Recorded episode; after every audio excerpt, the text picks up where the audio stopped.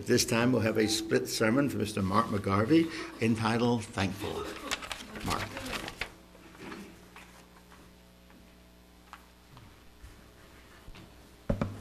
Good afternoon, everyone. It's a very, uh, I said this last week, a very British looking day out there. From October through March, it's like this every other day. It's, uh, it's pretty bad. I'm thankful for the rain around here. We know, I know we need it, but yeah, it reminds me of, of Britain. So, as you can see by my title, Thankful, I do want to uh, talk about being thankful this time of year and bring Thanksgiving into it. And I guess I have a, a unique perspective, being an immigrant from Britain, being here now uh, 13 years, and been celebrating Thanksgiving for 14 years. And little story here about how me and Darla we got married in summer of 2001, and we were living in England after we got married for the first year of our marriage. And we had Thanksgiving in England in November 2001. And uh, we decided to invite my, my sister and her family over. And so there was about six, seven of us. Anyway, and uh, so Darla was on the phone to her mum all day that day getting stuff ready. She made her turkey herself. She made all the dinner. She baked some awesome cookies and did everything herself.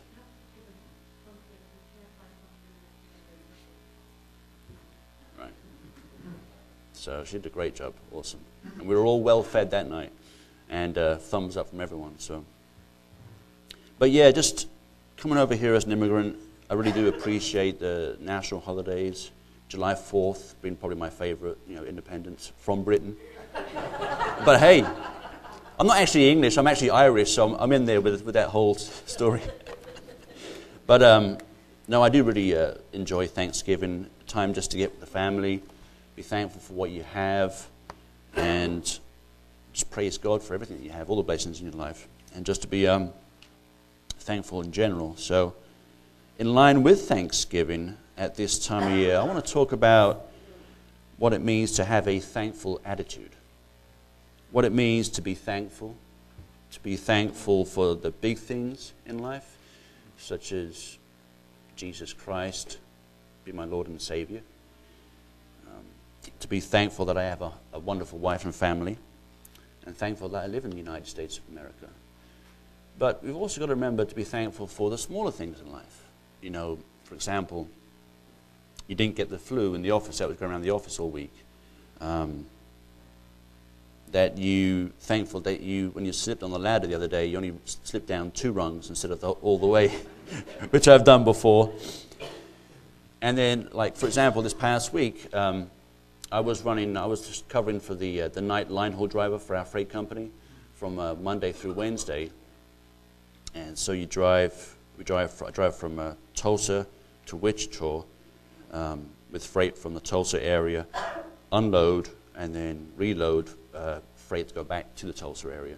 And so um, when I was up there in Wichita on Monday night, uh, I just bought a pair of new boots on the company e store, some steel toe capped uh, Reebok, like athletic shoes. And the ones I, I did have before, my steel toe cap boots, were really wearing out. And the week before, well, I was still waiting for my new ones, the sole fell off. And, and so I had to duct tape my boots together. You see guys walking around with duct tape? Well, it works, works pretty good. But when I was up there, in Wichita, one of the, the uh, dock workers was saying, Hey, you looking for a pair of boots? Okay, what do you got? And he goes, Well, the Denver driver had these old pair of boots and he just wanted to give them away. Don't feel real good. So I said, Well, how much does he want for them? He says, Nothing. If you want them, go ahead, try them on, take them. And so I tried them on, and they, they fit perfectly. So they're going to be my backup boots when these new ones fall out for me. But just a little small thing like that, I was thankful for that. I was. I mean, good pair of boots, really. They are. They'll work. You know, you may be a, a small thing here. You may be thankful that today it's 35 degrees rather than 105. You know, I am.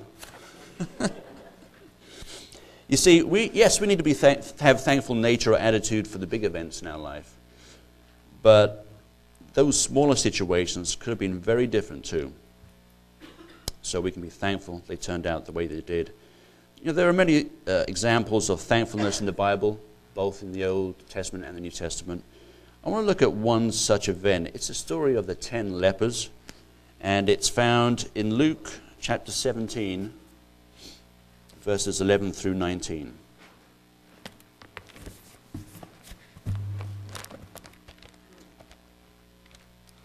Luke chapter 17 and verses 11 through 19.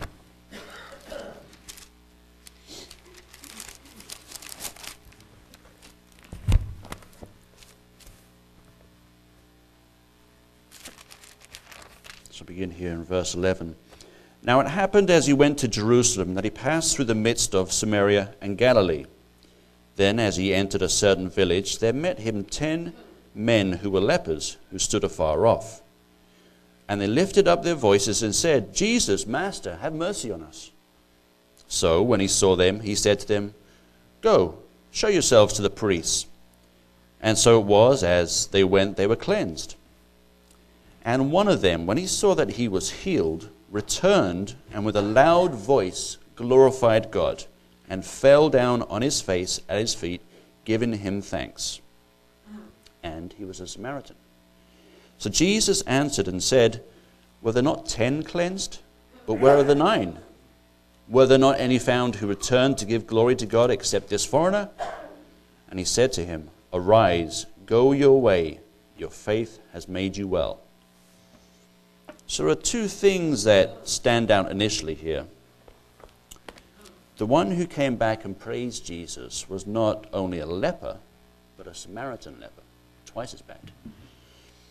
As the New King James Study Bible says about these verses, quote, the Samaritans were a despised race. A hated foreigner was the only former leper who gave glory to God for his cleansing. End quote. So the Samaritans weren't exactly loved by the Jews. As, and as we've heard before, I'm sure how lepers were treated in the Old Testament and New Testament times and biblical times. It was set out uh, at the time of Moses that lepers had to be put outside the camp when they're out there in the, in the wilderness. And then that continued throughout biblical times. They had to be set outside the, the walls of the city um, in their own little area. They weren't allowed to come within, uh, I believe, 150 feet of anybody. If the wind was blowing, um, no more than 50 foot from any other human being. Um, so there were very strict laws regarding those who had leprosy, and of course it was rampant at the time in the Middle East and they had no cure. Um, but it, it, it runs through the Bible, both the Old Testament and New Testament, and Jesus cured many lepers. So, it says in verse 14, they were cleansed. And verse 19, your faith has made you well. The difference between the two. The one leper who was showing true thankfulness, gratitude, was made well. Could this possibly mean that he was he- healed both spiritually and physically? Whereas the other nine, it was just physical? There's no way of knowing for sure. The ten lepers who Jesus, the ten lepers knew who Jesus was because they shouted out, you know, Jesus, Master. So they positioned themselves where they were, where they could see him as he walked by. So they had the initial faith that he would heal them the one leper who came back and gave thanks to Christ did the right thing. Jesus had healed him and made him whole again. The least he could do was come back and say thank you. Jesus was, in fact, saving his life. There was no cure for leprosy in biblical times. It was, in effect, in some ways, a death sentence. Either you got well or you died. Now, in modern times now, there is a, a cure um, with a treatment known as multi drug therapy.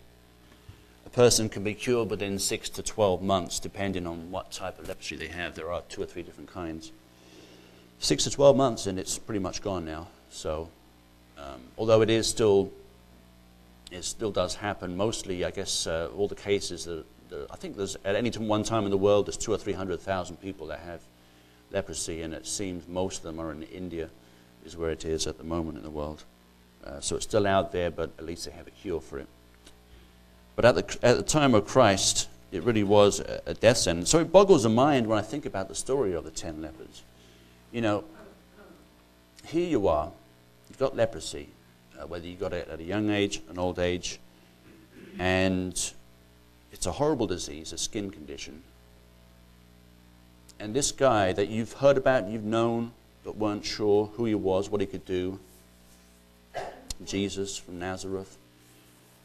You, you heard from other people maybe that he could heal me, he could make me well again. Now, it boggles the mind for me to think about that, that he cures you completely. You're healed, you're made well. It's, it's all gone. You have nice, clear skin again, back to normal, back to the way you should be. And you don't go back and thank that guy? I mean, amazing. And the one guy, at least one guy, came back and, thanked God. Thanked Jesus. I mean, because this one Samaritan was thankful, because he wanted to thank and praise the one who healed him, it would appear he was healed spiritually also. I found a quote when I was studying this story of the ten lepers.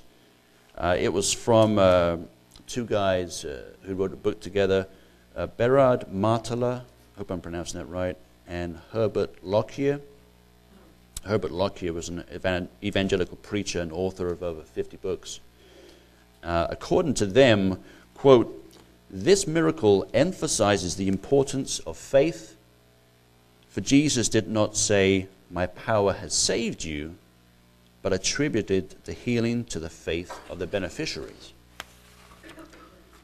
So faith plays a huge part in praying to God to ask Him to heal us, forgive us, or whatever the case may be. All ten lepers had the faith to understand and know who Jesus was and what he could do, but only one, only one came back. Not only did he thank Christ for the miracle he had performed, he fell down at Jesus' feet and praised God as it says in verse 15 of what we read. And one of them, when he saw that he was healed, returned and with a loud voice glorified God and fell down on his face at his feet, giving him thanks.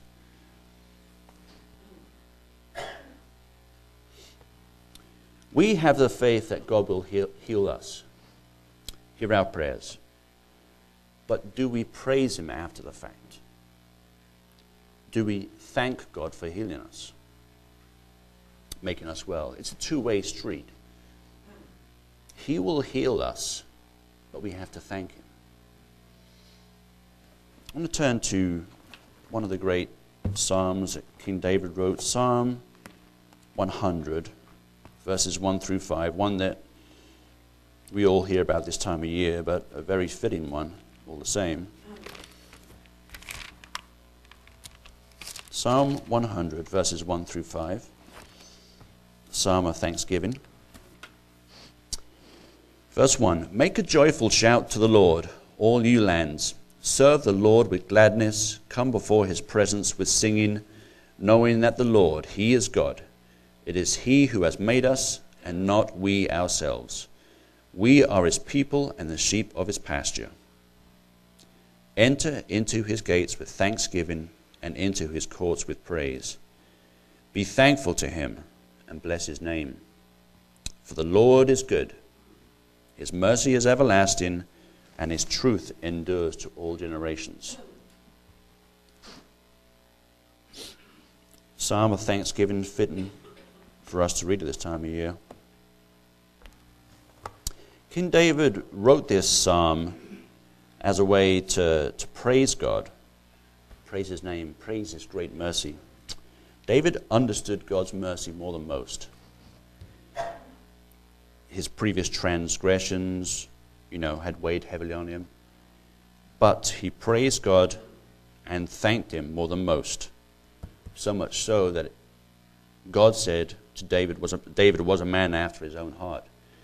In verse 1 Samuel uh, chapter 13, verse 14. David was a man after his own heart. There are individuals throughout the Bible who are thankful to God for one reason or another. Abraham, his son Isaac being spared from sacrifice. Moses, God not destroying the Israelites completely, but delivering them to the promised land. King Hezekiah, he was about to die, and God granted him 16 more years to live. Maybe you was reading about such stories in the Bible and seeing their own situation that the pilgrims went ahead with a festival of thanksgiving in November 1621. My mother in law lent me a book uh, about 18 months ago. Uh, it's called Forged in Faith by Rod Gragg. I don't know if any of you have ever read this before. Forged in Faith. Very good book. And uh, the full title is How Faith Shaped the Birth of the Nation, 1607 through 1776. Because, as many of you may know already, the, the pilgrims who came over initially from 1607 onwards, and especially those who came over in the Mayflower, were escaping persecution, religious persecution. Those who came on the Mayflower had come from uh, Leiden in Holland and they'd all gone over there, uh, I guess, a generation or two before that, because it was, I believe, it was the uh, um, in Britain, it was it was Catholicism was was running rampant over there, and either you became a Catholic or else, kind of thing. So they became known as separatists, and the only way they could, uh, I guess, worship and preach freely was to go over to Amsterdam, over to Holland, and, and live there and do so. And with the first arrival of the, uh, of the English in 1607 in Jamestown, they, they got together and thought about going to the New World. Um, and um, I think, was it 105 or 120 that came over the Mayflower? And a third of them died on the way over.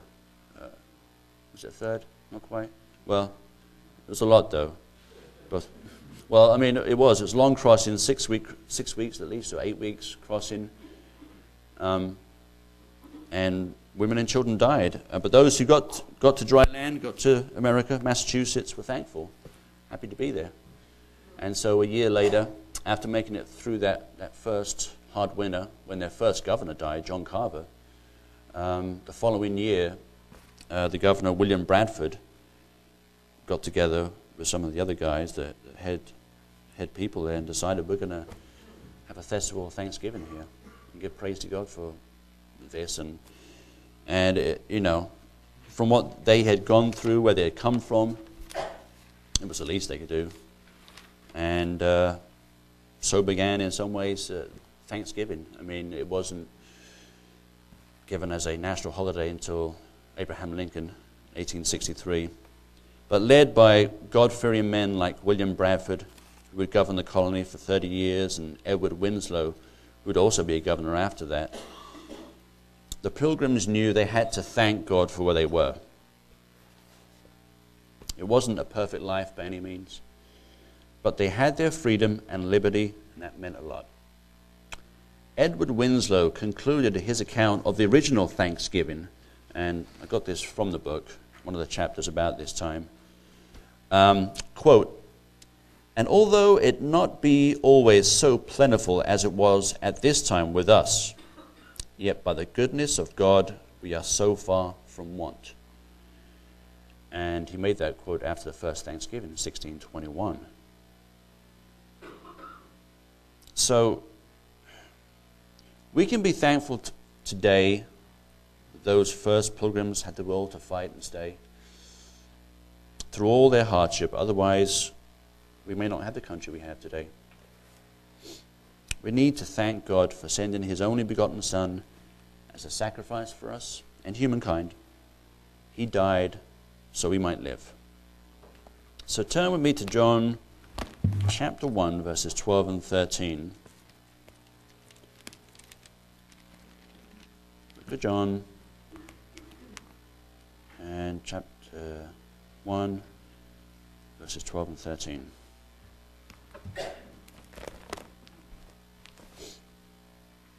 John 1, verse 12. But as many as received him, to them he gave the right to become children of God, to those who believe in his name, who were born not of blood, nor of the will of the flesh, nor of the will of man, but of God. We accept Jesus Christ as who he is. We are give, given the gift of the Holy Spirit, and with it, the gift of eternal life. We accept Jesus Christ. This is the biggest point here. We need to be thankful that God has called us. That's the biggest thing we need to be thankful for in our life. That we have been called to be a part of His family and to inherit eternal life. He has called us, revealed the truth to us, and wants us to be a part of His family. The God family. We have got to be thankful for that. And let's see what the end result will be for that. Revelation chapter 20 and verse 6. Revelation chapter 20, verse 6.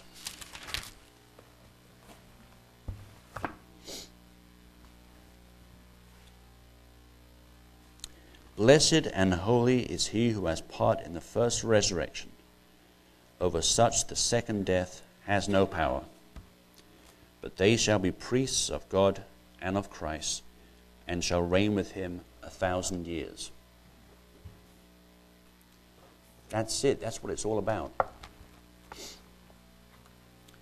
Spending eternity with God the Father and Jesus Christ as spirit beings. That's it right there in our Bible. The truth. Jesus Christ will return and we will go on into the kingdom of God with him. We can be thankful for that. Let us be thankful to God for all his awesome promises.